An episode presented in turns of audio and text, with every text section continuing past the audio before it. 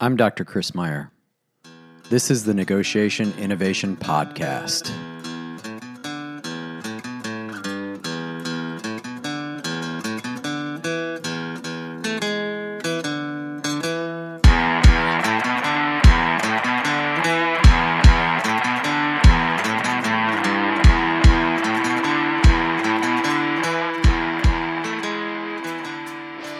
Every week, I'm going to add to your knowledge base about human interaction.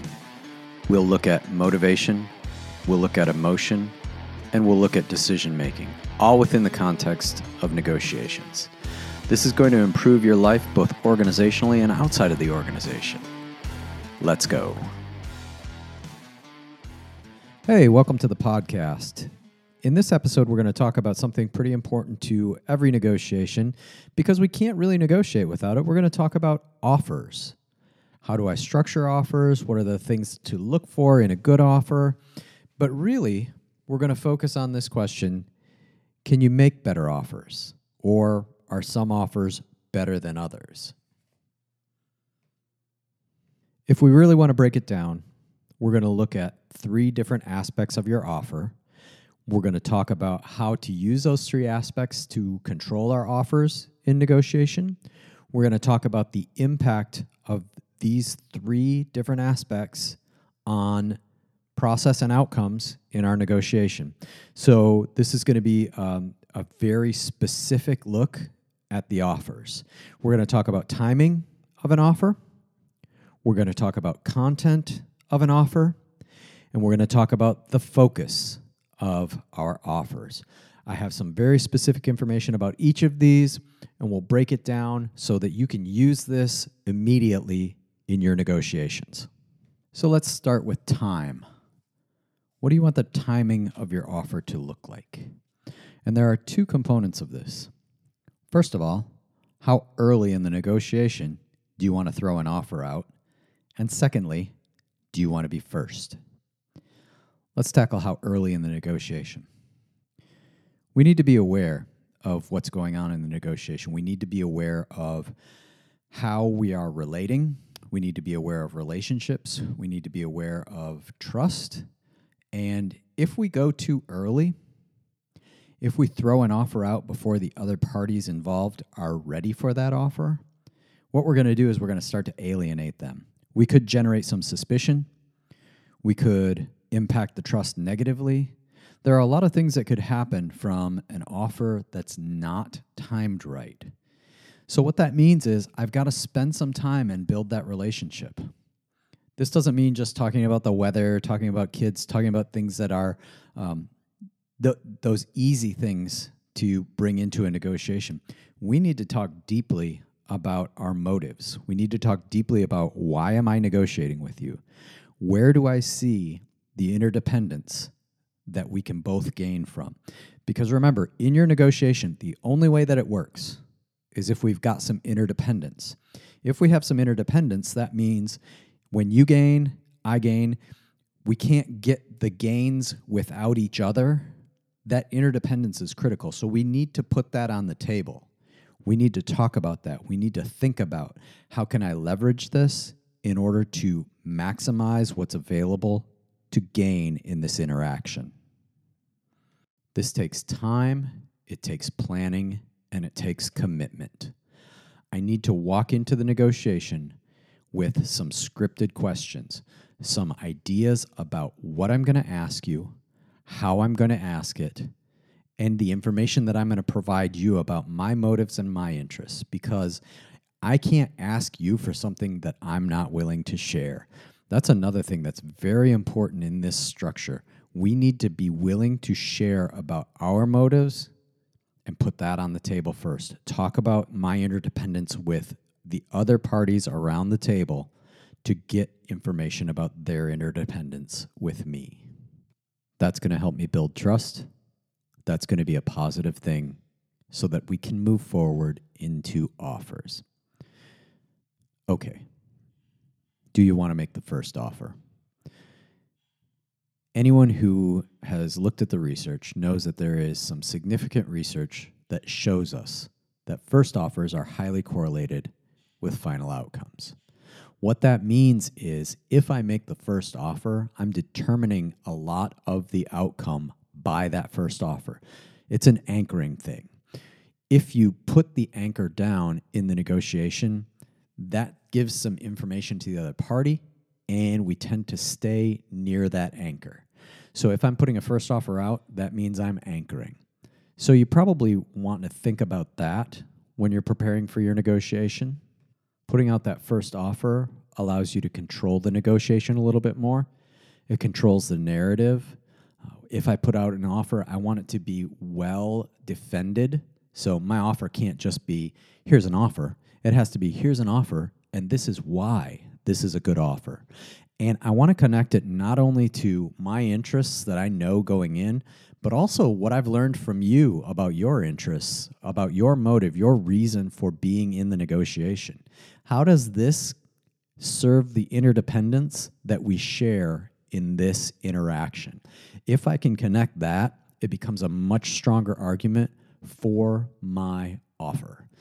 If I can't connect that, then people can counter that very easily, and the counteroffers are going to carry a lot more weight. I can only make this first offer if I'm well prepared.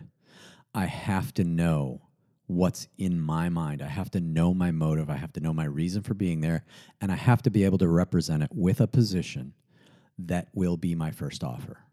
This is why the mythology is out there that whoever speaks first loses, because a lot of people go into a negotiation unprepared or ill-prepared, and if you're not prepared and you put an offer out there, you are giving the other parties around the table, you're giving the other parties with whom you're interdependent some information that may not be very useful. You're giving them some information about what you value every time you make an offer. And if I'm not prepared to make that offer, I'm giving you the wrong information. This is the thing that we want to think about when we come into the content of our offers. Our offers give valid information to the other parties.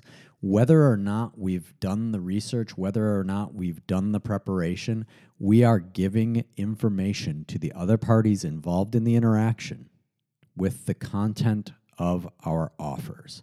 So we want that to be the content that we want to communicate. It's very important to think this through.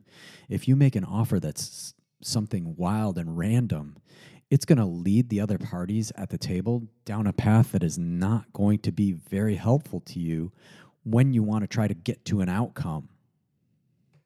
Remember, offers take control of the narrative in the interaction. If I give you a narrative that leads you down a path that is not the way that I want to go, I'm hurting myself. I want to be sure that the narrative that I give you leads you in the direction toward my interest. Now, if your interest doesn't isn't compatible with mine, if your interest is something outside of what I'm interested in in the negotiation, if we have completely different views of the world, completely different motives in our interaction, my offer should make that apparent to you. If we're not going to get to a deal, you should see from those offers, every time Chris makes an offer, it's leading me down this path, and this is the path towards failure for me. If it's a path towards failure, hey, we need to walk away from this, and that's okay. It's okay to walk away from a negotiation where I'm not going to successfully achieve the reason that I'm in the interdependence. It's okay to walk away from that. It's not okay to accept a deal that's bad. It's not okay to accept a deal because I'm unprepared or ill-prepared or I don't really know what you're saying with your offer. So we've got to be clear about that. The content of our offers should lead people in the direction toward our success. If I make an offer that leads you in one direction and you make an offer that leads in a different direction, now we've got something great to talk about in the negotiation. Now we can talk about, well, why is that your offer? What are you trying to accomplish here? And I can tell you more about what I'm trying to accomplish. My offer says this because, and we can use that and leverage that so that we can gain better understanding and really get to a different level of trust. If we're talking about our offers and explaining the reasoning behind them, that leads people to a level of trust, to a level of understanding that will benefit our interaction. The last of these three pieces, the last is the focus. It's not the least important. It's just the one that I'm bringing up last. And the focus, I think, is actually the most important. I want all my offers to do exactly what I just said with content. They need to focus you on what I'm there to accomplish. Every offer that I make should point to that reason. Every offer that I make should be focused on why I'm even there to negotiate. If offers lead us in a different direction, if they're misleading, if they're confusing, if they don't make sense to the other parties, it's going to lead us in a way that leads to impasse, that leads to failure, that leads to bad deals. So we want that focus to be clear, focused on the underlying motive for negotiating. A lot of times we go into the negotiation and we're really focused on those positions. We've got some good ideas about how we can achieve those interests, but we haven't put the interest forward. The interest is the reason that we're there negotiating. If we haven't put that reason for negotiating as the first part, the first thought, the reason to develop a position, then our positions are going to take take precedence over that. And the positions are tangible. It's really easy to get hung up on these tangible positions. It's really easy to get hung up on dollars, on delivery dates, on waste values. It's really easy to get hung up here. We don't want that to happen with us. We want to make sure that we're focused on that reason for negotiating. If we're focused back on the reason that we're negotiating, it opens up any number of possibilities to get our interests met. If we're focused only on the position, the dollars, the delivery date, et cetera, then those are the only ways to achieve success. Rather, we want to be willing to take other ways to achieve success. So here are some tactical aspects of good offers. We want to be able to move first. It doesn't mean we always will move first, but we want to have that ready and available to us when we're negotiating. If we have it available to move first, then when the, the opportunity presents itself, I can present you with an offer. Even if you, even if the other parties move first, if we're ready and willing and able to move first, we can very easily counter those offers. We also want to move decisively. I don't want to put an offer out there. I don't want to put an offer out there that seems as if I'm making it up on the spot. I don't want the offer to come in a way that isn't delivered positively, delivered actively, because if I'm delivering my offer with stuttering, with some some pauses that may seem like I'm trying to, to figure out a way to best you, it causes suspicion in the interaction. I don't want to cause that suspicion. I want to have a good, solid, decisive offer. I'm going to put that in front of you. I'm going to show you this is why, what I've thought through. This is why I'm here. And I'm going to make it very deliberate and very decisive. I want it to be static as well. I don't want to slide into an offer. So I don't want to make a hesitant first offer and then immediately give a concession and slide back. Well, if you can't do five thousand, I understand forty-five hundred is okay. If I'm going to make an offer, I want it to be static. I want to put it out there. five thousand, and this is why. five thousand because, and have a good solid reason behind it. If I slide into an offer or I make an offer and then immediately concede, again, it's going to break your trust. It's going to make you think that I'm trying to take advantage of you. Every offer that you give, you need to be willing to give it, knowing that they may accept it, and you need to be okay with that. Don't make an offer that you don't want them to accept. If the other party says yes, and you've made a good offer, then you've done a good job. Don't fall prey to the winner's curse that says, if I get my offer accepted without some haggling, then I'm going to feel bad about it. If you make a solid offer and they accept it, that's great. That's great. You've saved time. You've made them happy. You've made your side happy because you've thought it through. It's interest-based. We're looking at ways to maximize our interaction. That's great. Be willing to listen to the others involved. Be willing to listen to their offers, listen to their counters, try to understand what they're trying to accomplish, and then be willing to talk about those offers together. Why is this important to you? This is why this is important to me. Those types of discussions can really move this forward. Those types of discussions are where we can find hidden value in our interactions. Those are really important. Be willing to have those discussions. Also, when you make offers, make offers knowing that you're going to be asked for concessions. Don't make an offer that's a final offer. Don't make an offer and say, this is it. That's that's all we have to do. Make offers. And if they don't meet your needs, if they don't meet your interests, if the reason that you're negotiating isn't satisfied by the concession that's, that the other parties ask for, then we go back to negotiating. We go back to talking about it.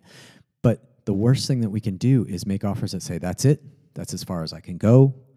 I'm giving you everything. That's my final offer. That's the last offer, because that's going to cause us to have bad feelings. It's going to cause suspicion. It's going to cause distrust. It's going to lead us down a path where we're probably going to get to impasse or to a bad deal. Always, always think about the perspective of the other party when you're making an offer. Don't make an offer and just block out their perspective. We've got to be willing to think about it, willing to listen, willing to learn. Offers are really powerful. They control the narrative in the negotiation. So make sure you're using deliberate, well thought out, well-researched offers. Thanks for listening to the Negotiation Innovation Podcast. I would appreciate it if you would subscribe, rate, and review this podcast so that I can reach a wider audience. You can find more information about these ideas on my website at Meyer Negotiation dot com. Thanks. See you next time.